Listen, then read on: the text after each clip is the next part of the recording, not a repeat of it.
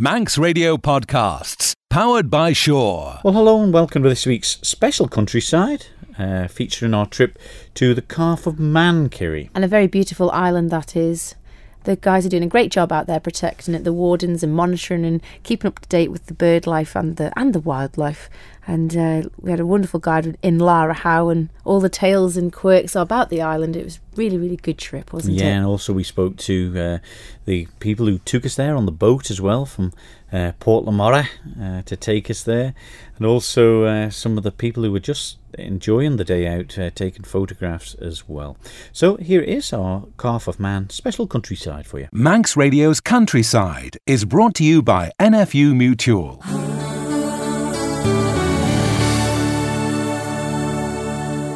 Well, when people on the Isle of Man, whether on holiday or live here, are down at the Sound on the very southern tip of the Isle of Man, you can look across to the Calf of Man.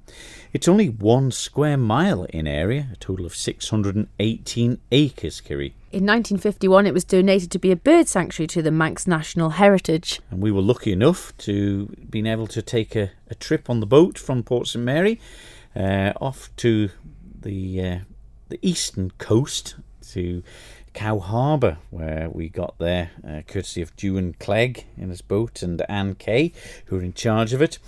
The purpose of the trip was to find out more about decoy puffins, which have been situated around various parts of the calf, to try and attract the puffins back to nest and lay eggs on the calf of man. And our chaperone was the marine officer for the Manx Wildlife Trust, Laura Howe.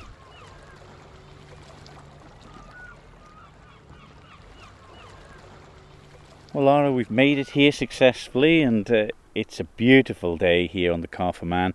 And we're just looking down over the edge here, and there's puffins here. Yes, there is. Sadly, only decoy puffins, but yes, we have puffins on the calf. The object of the decoys and why are they here? Because I'm sure I remember years ago puffins being part of the Calf Man. Yes, they have been historically um, and in quite large numbers, but more recently there's been a decline of puffins, and I think we haven't had any puffins breeding here since the 80s.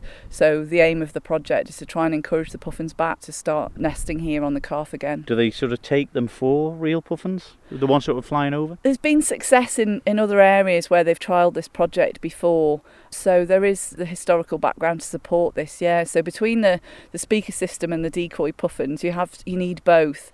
So the speaker system draws the birds in from sea because they hear the calls and think, oh, what's going on, and, and come in to have a look. And then they see the decoy puffins and go, oh, look, there's lots of puffins here. Maybe, maybe this is a good place to have the chicks. The speaker system you said with the noise is that is that recorded from proper puffins? Yes, it is. Hmm. Yeah. Like mating calls or something like that? It's just normal puffin chatter that plays out sort of to sea up to about a kilometre away, so it draws them in from quite a distance. Do the puffins that are flying past stop here occasionally? You mentioned about them trying to get them to breed, but do, do any sort of stop maybe and just go because there's no other ones here? We don't really see many. It'd be the odd one that might land. But generally, obviously, unless they're they're nesting, they don't come to land. Generally, they spend most of their lives at sea, so we wouldn't really tend to see them coming ashore anyway. But we do see them sort of in the waters round the calf. Is it ideal territory for puffins? Yes, it is. They like sort of remote islands or steep sort of cliff areas, which we obviously have a lot here. And there's nice grassy cliffs for them, obviously, to burrow into. So historically, we've had them here. So there's no reason, at least in terms of the habitat, why they're they're not here now. There's the many other ones that have been here in the past that sadly aren't no longer. We've had a decline in a lot of our seabirds, um, and it's a problem that's been seen, you know, across the whole of the UK, not just here. But obviously, the Manx shearwater, which is one of our iconic bird species, used to nest here in thousands, and its numbers have declined considerably over the years. Which is why the Manx shearwater project was set up to try and bolster their numbers and try and get them back in significant numbers through the eradication of, of long tails. And that's where the sort of puffin project came from as well, was because they're ground nesting birds like the Manx shearwaters. So the eradication of the long tails would have meant that the eggs have a better chance of survival and things like that rather than being predated on. So it's a win win for both bird species. You seem fairly confident though that this project could be successful. I suppose you got to be. Well, yes, but it has been done in other islands and they have had success with breeding pairs coming back. I think it was on Copeland Island Island, they've managed to reintroduce um, puffins that were never there to begin with at all, but they've used the speaker system and decoys as well. And within four years, they had a breeding pair of puffins. So fingers crossed it, it works here. We're looking over towards Ireland from this side of the calf. I mean, is this the only place where they're situated? No, we've got them on the east coast as well, at an area called Keoney Holby, and that's where the speaker system is as well. So we know that historically, from the records that the wardens used to keep, that this is the main areas where they used to see the puffins. So the site is both sites have been chosen specifically for the historic records of puffins being seen in these areas before. I mean, although they look real, they're not quite fully alive, but they look it from what we hear. I mean, are, are they there all year? They must be hardy birds. Yeah, they are hardy birds. No, they come down after the breeding season and they get boxed up. They hibernate in one of the sheds over winter until the beginning of the season where they get put out again to just kind of protect them. Is it quite a long breeding season for the puffins or is it quite a short uh, area of time? It's not too bad. Usually similar to a lot of the other seabirds, so we tend to make sure that, that everything's up early before the season starts. So in March, we try and get the speakers and the puffins up so we don't disturb any other birds that might be breeding in the area as well. And then they'll puffins will probably finish breeding sort of June. July time, and then once we're really sure the season's over, sort of August time, we'll we'll take them all down again. One of your job roles is I wouldn't say keeping Rick, but keeping the, the wardens and, and the people on the on the calf here who are monitoring the birds and things. I think they're over the other side, and we're going to go over and have a chat with them in a second or two. Um, but I mean, that's that's part of your role. Yes, part of my role is that I get to look after the wardens on the calf and make sure that the very large, endless list of jobs gets done, and that the obviously the ringing um, is a large part of that work. So we make sure that the ringing gets done and the bird surveying to ensure that the observatory functions as an observatory as best we can. Got to walk past Spaghetti Junction yet and head over to where are they at? They're over at the observatory at the minute actually, so we'll head over there now, past Spaghetti Junction, and go and see them.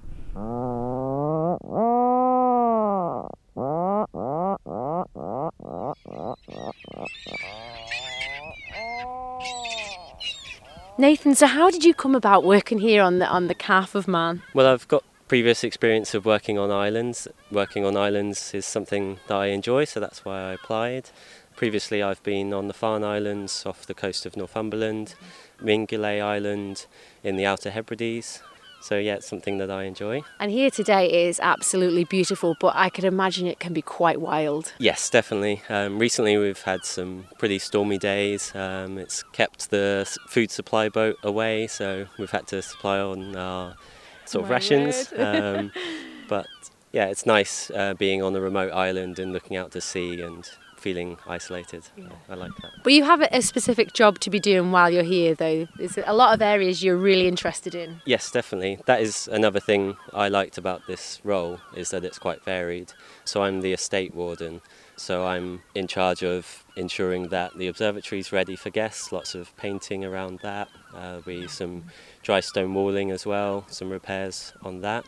I recently made a stile, um, so lots of that sort of work. But then I'm also assisting Aaron with the ringing as well, so that's been really enjoyable. There's many seabirds here, as you can probably hear in the background. They are absolutely in abundance. How are the numbers here on the calf? The numbers are, are good, they're reasonably stable. In terms of migration as well, uh, it's been a really good year for that. So we've ringed over 3,000 birds so far, so that's great. And you've only been here two months? Yeah, exactly, yeah. That is absolutely phenomenal numbers. But are you seeing any new species arriving in our waters? Well, the best species, the best new one that we've had this year has been the red-footed falcon, so that was great.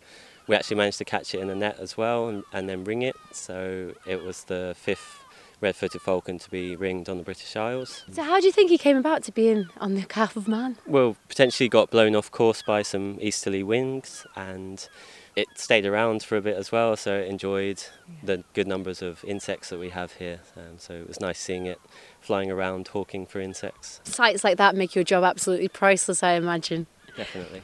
So how do you catch these birds to actually to put a ring on them? It's mainly through mist nets. So we've got a wide array of mist nets around the observatory and then also around what we call the withy, um, which is a small pond and then some willow. So it's pretty painless then. They can just get tangled up a little bit and then you're there to the rescue. Yeah, exactly. Um, so it's kind of like a, a badminton net, I guess, and it's usually black, so they don't see it very well, and it's got sort of pockets in it, and they get trapped in there and then yeah we just untangle them and get them out. So how do you manage obviously you were saying before on some wild days the food boat doesn't get here.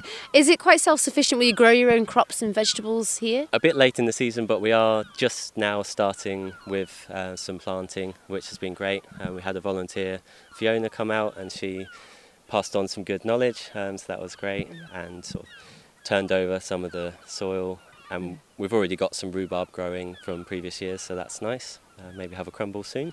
yeah. Um, but do you get lonely though, Nathan? it's only you and Aaron here. It's a long day, I imagine. It is. So it's a very busy day. There's not really any time to get lonely, to be honest. Um, and Aaron's good company, so yeah, and we've had plenty of guests and volunteers as well. So, but the knowledge you'll be picking up from Aaron, he's obviously involved in a different section to you. That'll be quite uh, valuable to you. Yeah, it is. Uh, so it's been great. So I'm a trainee ringer. Um, Aaron's taken me on as his trainee. I've switched to him as my trainer, and I've been able to ring over a thousand birds. So that's been a great experience for me. We're out here to see the, the puffins being lodged into the rock face. They're only pretend, but there's hopes that the real puffins will turn up one day. There is. Um, so there are some um, at Peel, and we may attract some from there or elsewhere. Um, this should be an excellent place for them. They have been here breeding in the past. Now that hopefully it's longtail free, it's an excellent place um, for them to breed. So I assume it was the longtails that basically seen the diminishing numbers? That will be one of the main causes, um, but also puffins, like other seabirds, are facing a tough time in terms of fish stocks um, due to overfishing and also sea temperature rise caused by climate change. So it's quite a difficult situation then. You're seeing a lot of decline from what humans are doing basically. Yes, unfortunately, yeah. But with work like what we're doing, we can buck the trend, and if everyone uh, pollutes less, then you never know. Certainly help, won't it? Yeah. Aaron, you have a wonderful job here on the Calf of Man as the bird warden. How did it come about? I originally came here in uh, 1988 as assistant warden, came back the following year as, as warden and spent until 1990 there and then lived on the island for sort of 10 years ah. after that. And it's drawn you back here again though? Yeah, we moved away to Lincolnshire but uh, decided that we'd come back. And has it changed much? Not really, no. no. no, it's very, very, very much the same. Nathan was telling us before that the seabird stocks have dropped a little bit and you probably noticed that since your last visit. Yeah, certainly um, numbers of shag that we have breeding around the, the coastline have been up to sort of 300 pairs, where I suspect this year probably only about 150, maybe 200 at the maximum. And what's making this happen? Well, there's a number of factors. I mean, as a long-lived bird, I mean, shags can live sort of 20 plus years.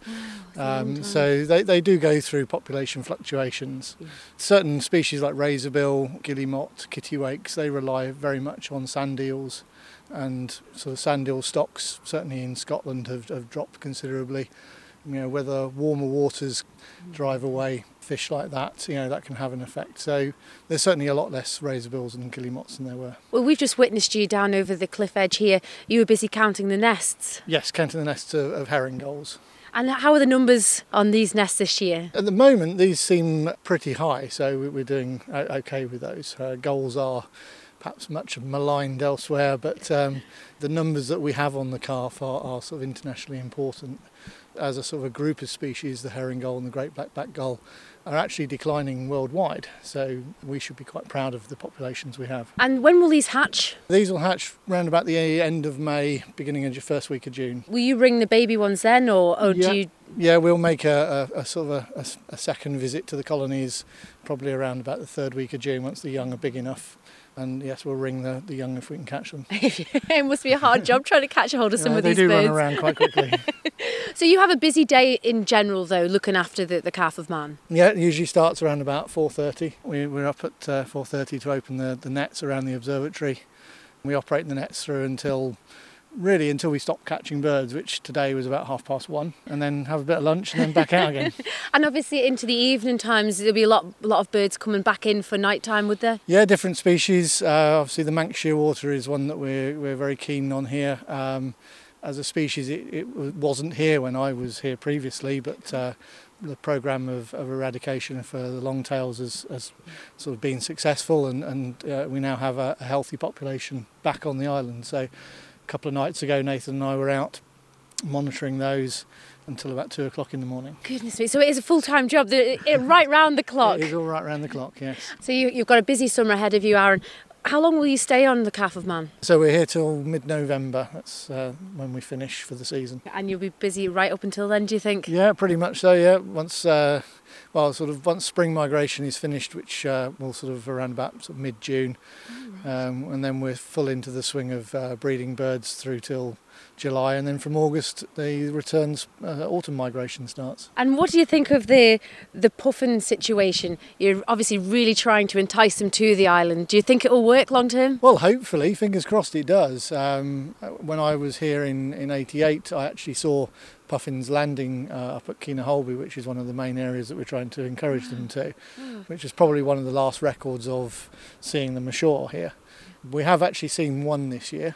Oh, Um, good. So, you know, hopefully the, the decoys and the, the recorder will, will do its job. Because obviously it has worked in other parts of the UK as well. Yeah, it's a, it's a proven way of doing it. So I think, you know, it does sometimes take several years. So We've just got to be patient. that's it, indeed.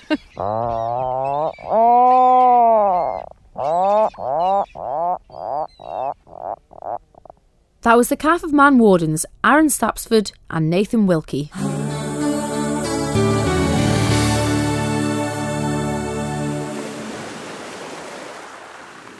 You're listening to Countryside here on Manx Radio with Kiri Kermode and myself, Simon Clark, on our Calf of Man special.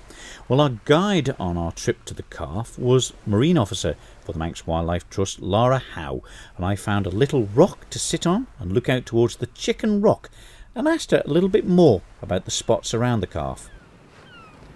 Well, we've managed to perch ourselves on a rock here at what's this place called, Lara?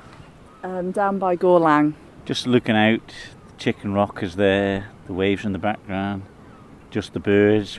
Is this why you do jobs like this? Definitely. Where else do you get a view of Chicken Rock that's quite so spectacular with the, the thrift coming out and the pinks and the, the gulls just quietly calling in the background and the waves breaking? What more can you ask for? And I suppose it's one part, a special place, the Calf of Man, but to walk around and you've got your favourite points, I suppose. Yeah, I do. I mean, I love the calf, and everywhere to some extent is special. But I think some of my favourite places are sort of over by the lighthouses. It's a great place to watch the sunset.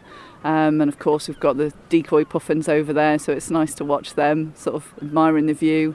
Um, and over down towards Cow as well, Cow Harbour, where we've got the seals, and looking back over towards the Isle of Man across the Sound. When you look out this way, I suppose you, c- you can't really see many other islands from this side where we're at, but and that makes it feel a, a little bit more remote as well. Absolutely, you know, you only get the odd sort of large ship passing through on the horizon, so it's there's nothing all the way as far as you can see. Do these places that are all round little coves, of course, around the calf, I mean, do they all have special interests for different people and for different reasons? Yeah, um, some areas are important for, for the nesting birds and things like that. So some people will come for the birds, or might be a nice sort of beach area for the seals to come and haul out. So it's nice to see them having a little power nap.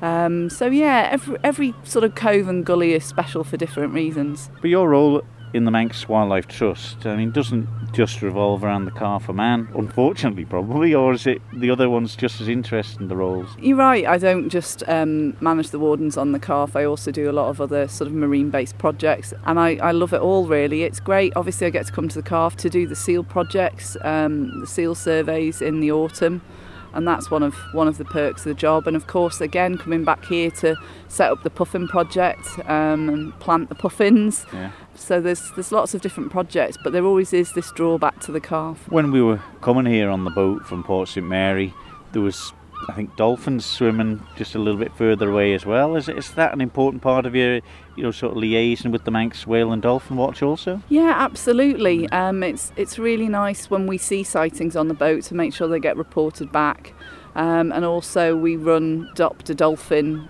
project with them as well, um, and it's all about adopting Risso dolphins. So we, we still work closely with them wherever we can. What about the flower side of it here? Is that, is that much of your remit, or is there other people that keep an eye on that? Or is it just left as natural as it can be? It's left as natural as can be. Obviously, there is some grazing with the sheep because certain bird species like short grass, but in other areas it, it gets quite long and, and that's benefit as well. But it's not something that we we spend a lot of time working on, and I think we, we'd get people in to do surveys. So Andre Wildflowers of Man's been and done surveys before, and occasionally the wardens do orchid surveys as well. What's been the highlight of your time, particularly coming to the calf as we're here? Highlight, that's a real tough one. There's been a lot, but I think it would probably have to be being here and being involved with the seal monitoring and seeing the seal pups as they grow and develop from I've never seen one being born, but seeing a pup shortly after it was born and then seeing it through to development through the sort of few days that it takes to be weaned. So that's a special moment to see them grow and develop. Do they have their own identity? Yeah, definitely. Mm. I think some of them definitely do. You get to follow them and monitor them, and some of them are really bold and some of them are a bit stupid.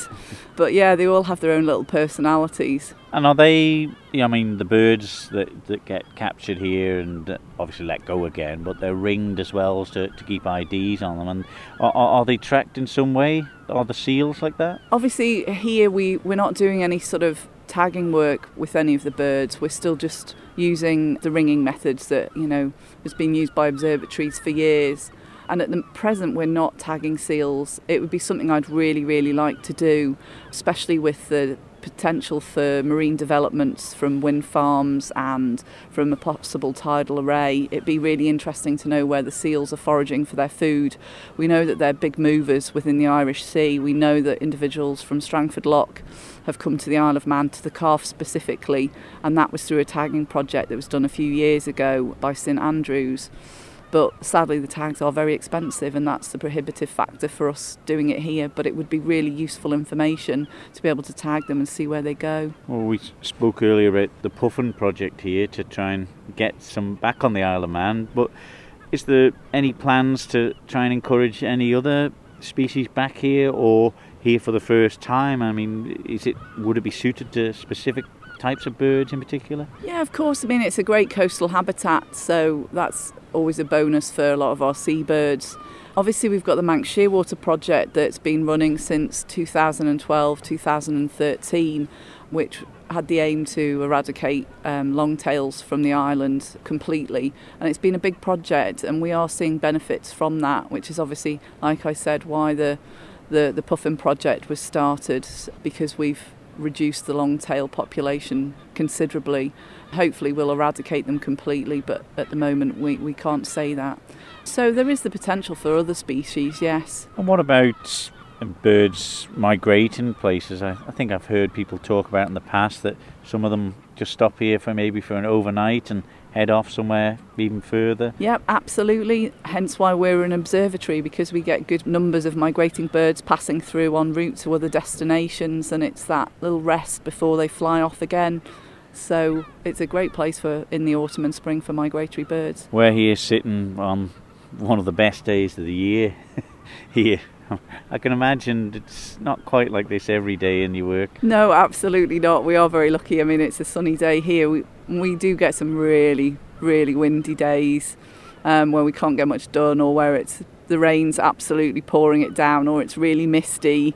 Um, and it limits what you can do. But um, even on those days, they can be special. Would different things thrive on that sort of weather sometimes if it's been a dry spell like we've had? Yeah, it's quite good for doing when it's windy for doing sea watches because a lot of the seabirds come closer inland, so it gives you the opportunity to, to do seabird counts, um, which is, is quite nice. And sometimes if it's really bad weather, we can get some really big numbers of, of birds coming in. And it, you know, maybe gives us a chance to hopefully spot the odd puffin too. What about people that come to the of Man maybe from all around the world. I mean, the, a lot of them will be specialists in certain areas. And What do they make of it? What's their reaction when they first get here? I think they're quite surprised by what's actually here for such a tiny little rock on the bottom of the Isle of Man.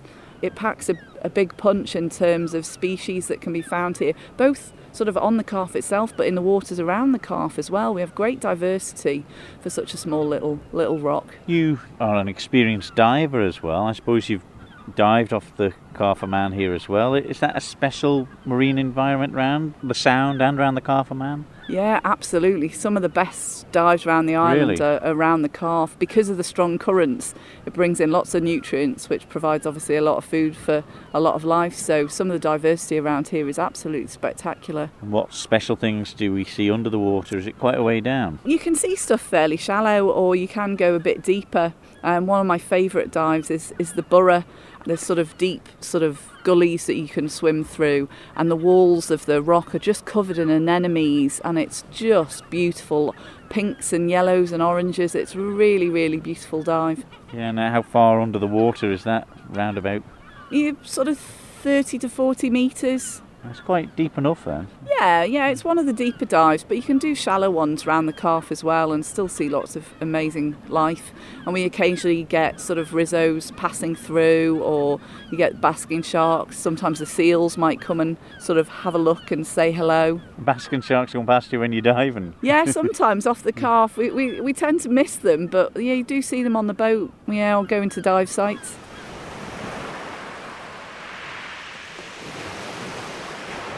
Sue Leeming, you've been on the calf with us here. What's uh, been your role today? Well, I mostly came out to do some photography on such a beautiful day. Are you a member of the Ornithology Society, is it, if I've said that right? Actually, I'm a member of the two societies the Manx Ornithological Society and also the Isle of Man Photographic Society.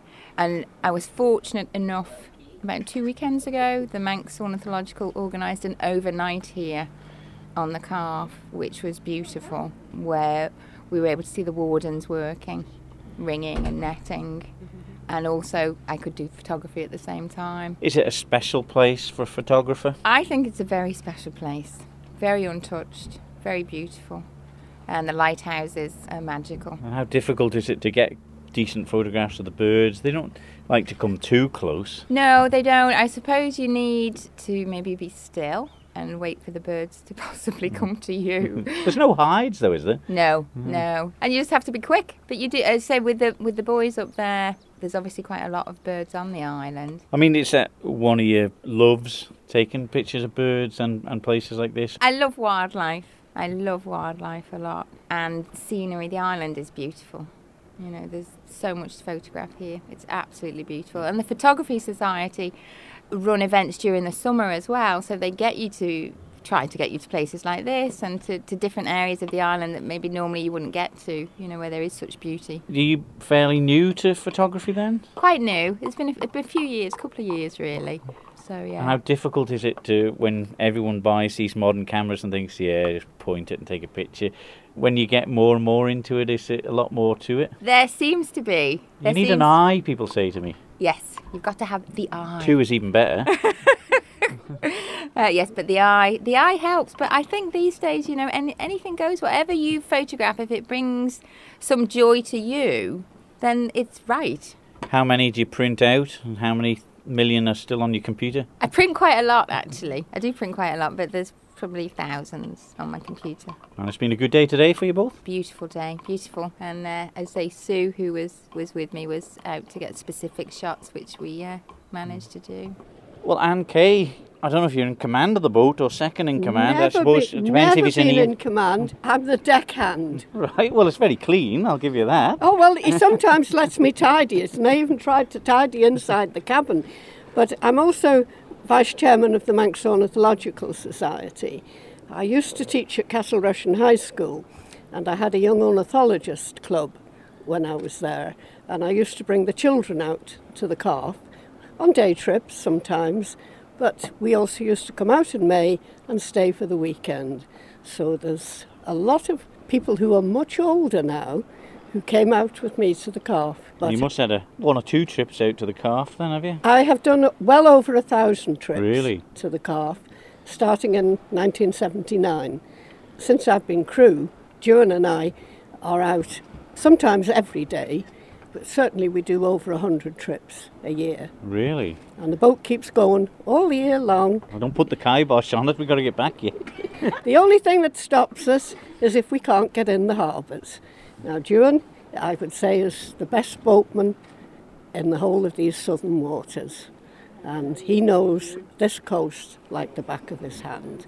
Well, there's only two areas you can get in, isn't there? No, that if you know what as well as Duan does, there are lots of places where you can land if you have to. Well, we better get a word with the with the skipper then. June Clegg, you've been at this a while, have you? Oh, 40 years boatman for the Lighthouse Board and the museum. Still enjoying it? Yeah, Better than Yeah. life in an office. that's what I've said before. Been a fine day today. We're Yeah. lucky, I suppose, but Yeah. I bet you've been in some some Well, delicate ones, have yeah, one or two. you? Aye. Yeah. And How bad does it get? I mean, there's quite. Is No, it the currents around here? Bad? Yeah, we don't come if it's too bad. No. I mean, there's nobody in danger out here. Got food and water and bed, so if it's bad, we don't come. It's not very wide, the harbours here, though. Are they no, tricky to get in? no, Yeah, if it's any swell, they can be tricky. Yeah. What about the Al? Well, I shouldn't say Al boat because I don't know how old it is. Well, it's 40 years old. Is it? Yeah. Is it ideal for this sort of trip? Ideal, made for the job, does the job better than some others. No sophisticated machinery on it to go wrong. No, look of it. no, no, it's dead simple, reliable engine. It's not fast, but gets you there and back. Well, many trips on the boat out here. I mean, do, do you often sort of have a walk oh, around? oh, yeah, or- yeah, have a walk round, yeah. Just so different when you come here compared to the main, even yeah. though even though the Isle of Man's quiet. Yeah, no, it's different altogether out here. Well, thanks for for getting us there. And hope you get us Hope back. I uh, get you back all right. Probably won't start now. After saying all that. Well, Kerry, that's it. The boat is just here, ready for us to go. What a trip it's been, hasn't it? It's been a lovely experience. What a great place it is. It's just absolutely nature at its best, isn't it? All the birds and the just the peace and quiet as well. It's mm. been fabulous. And the the the great thing is with Lara, Aaron, Nathan, all the people that are on here, they've got one sort of aim is just to try and preserve this as best they can and encourage more to get here, isn't it? This is it. The tasks that they're doing, monitoring the birds and the wildlife and keeping on top of the rodents that tend to ruin it sometimes. They- they- They've got a, a really, really hard task ahead of them, but they're achieving it so well. And, and the people that can come and visit, they're, they're so delighted to show off what they have achieved so far here on the Calf of Man. And it's just a magnificent place on a day like today, Simon. Yeah, we've been lucky, lucky. and it's just great that, and we hope we were both chatting about it with them all here, weren't we? About how it would be fabulous to promote it, but keep it as it is. That's it. It's so unspoilt, and you know the, the mobile phones don't really work, and it's just back to how the Isle of Man probably once was all those years ago. And it's just a little bit of tranquility, and th- you can just have a bit of downtime and think about the world, can't you? Really? Time for a couple of sandwiches before we get back on the boat. Definitely.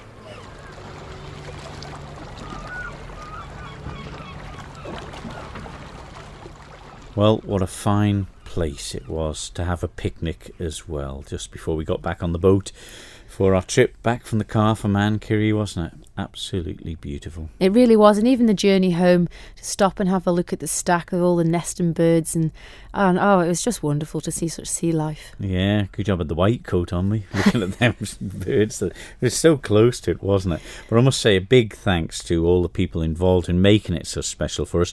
Uh, Duan Clegg, the skipper of the boat, and of course Anne Kay, uh, assisting as well, keeping an eye on explaining a lot of things on the way, just you know, not just the Calf of Man on that trip round uh, the chasms and below Kitterland and places.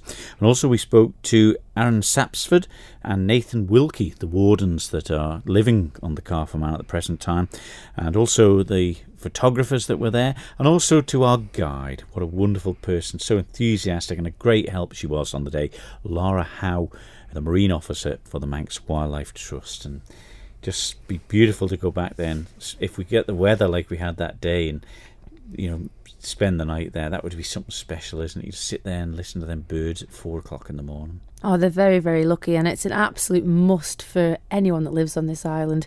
40 minute boat journey, it's just right there. Hmm. Kerry, just before we go though, um, you've got uh, a big event at your farm coming up. We have. We have Open Farm Sunday in conjunction with an organisation across the UK and Ireland, Leaf, linking the environment and farming. We open our gates to the public to come and enjoy and see some of the most friendliest animals we have, and just to learn all about where your food comes from, to get a chance to get up close with the animals, the sights and sounds. And that's on Sunday the 11th from 10 until 5 at Orrisdale Farm. I'm looking forward to that. We'll both be there on the day, so uh, come along and see what a, a big farm is like. Manx Radio's Countryside is brought to you by NFU Mutual. Well, what a special honour it was to be guided by Marine Officer for the Manx Wildlife Trust, Lara Howe, uh, during our trip to the Calf of Man from Port St Mary. The, the people we spoke there to on the day, and uh, it was just just peace and quiet and tranquility, wasn't it? Beautiful, and it, we're so glad that it's. We were talking about that, weren't we? So glad that it's not changed and not going to be spoiled, hopefully. Well, that's it. And the people that are involved with keeping the island right are so passionate to preserve and protect and even improve some of the, the aspects of the Calf of Man. It, it's going to be in safe hands, I do believe. Yeah, marvellous lighthouses. Worth, well worth a trip uh, for everyone, but you have to get it organised uh, pretty well in advance. But we'll leave it there for this week's Countryside. We'll be back next week with more. So from me, Simon Clark. And me, Kerry Kermode. We'll see you next week. Ta-da. Bye-bye. Don't sit in the slow lane. Join the fast lane right now with Sure's all-new Superfast Plus broadband.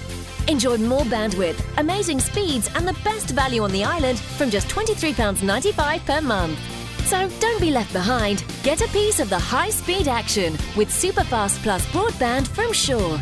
For details, visit our stores in Douglas, Ramsey, and Port Erin, or click sure.com. Love being Sure. Terms and conditions apply.